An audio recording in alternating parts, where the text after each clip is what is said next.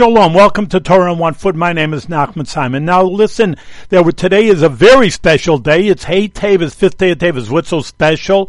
That's the time that the federal court told because there was a lawsuit from the Rebbe that some person stole some of the books or the Sforim from the Rebbe's library. Why is that important? Well, the Rebbe just felt that uh, that all this Sforim and all the books, really everything belongs to the Hasidim, and this person who was a relative felt, oh, it was just a personal collection. So that's important for us that everything part of the Rebbe and part of the Lubavitch is not just because the Rebbe is great and he's got a great family. It's really all concerning us. That the Rebbe is for us and the forum is for us, for all the Hasidim, for all of us. So that's why it's a very important day for all of us also. Have a good day.